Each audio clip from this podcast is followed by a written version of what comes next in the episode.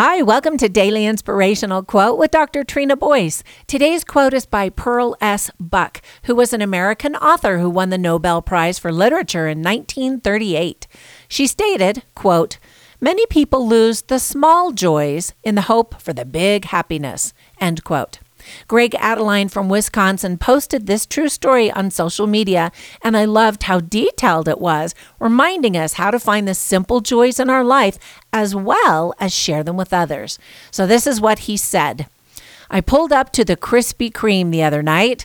There was a line, not surprising. The red neon sign in the window was lit, meaning some hot glazed donuts were in plentiful supply. As I pulled up to the drive-thru speaker, the greeting was as warm as those sugary delicacies rolling off the line. 'Welcome to Krispy Kreme. How many dozens are we getting tonight?' I laughed out loud. 'Dozens?' I asked, chuckling. 'Dozens, as in plural, as in more than one.' 'Yeah, you know you want some,' she beckoned through the speaker. I laughed again. Tempting as it was, I replied, 'Oh, I don't know about that. I'll just take a coffee.' 'Well, I had to try,' she said, cheerfully laughing. The fun exchange forced me to smile as I pulled up. As I rolled ahead, I was thinking, how rare is it that a cheerful voice greets you in a drive-thru nowadays? How rare that the person taking your order actually seems to enjoy greeting customers?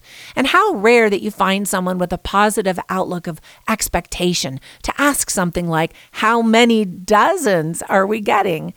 So many would immediately rattle back your total. Others are half annoyed as they mumble, 'What else?' or 'Is that it?' A cue for you to wrap your order up already. But this woman, she really liked her job. She liked selling those delicious dozens, and it showed. Something tells me greetings like that will take her far beyond that drive-thru to even greater opportunities. Or maybe she is perfectly content doing what she's doing. It certainly appeared that way. Joy, like hers, has a ripple effect that reaches every customer she encounters, who takes that joy with them free of charge.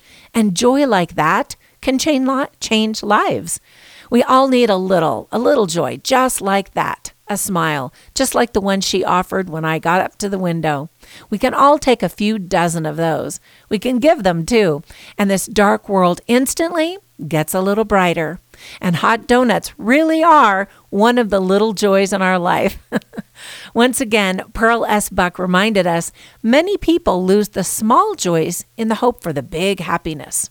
Now be safe, healthy, and kind out there, and make it a great day.